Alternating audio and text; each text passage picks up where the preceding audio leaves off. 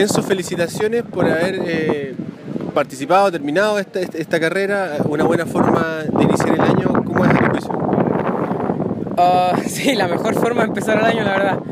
Eh, se comparte con pura gente linda, gente que hace lo mismo que uno, que lo pasa bien, que vibra con la montaña y con las carreras de trail. Um, no, una súper buena forma de empezar el año en realidad, un muy buen entrenamiento como, como inicio de temporada.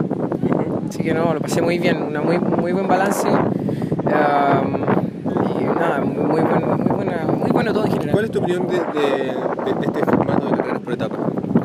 Nunca había corrido una.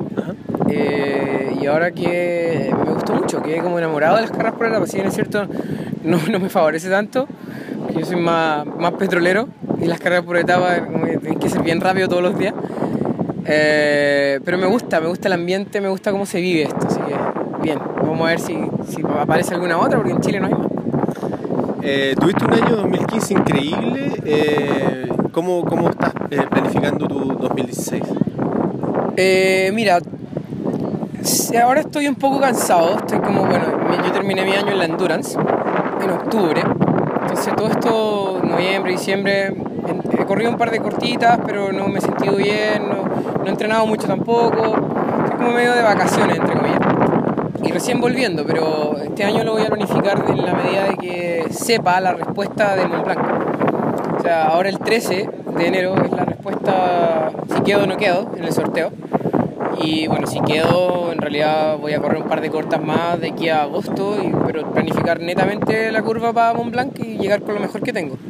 ¿Cachai? Ahora si no quedo, plan B, un plan B sería el Mundial, que ahora en Portugal en octubre.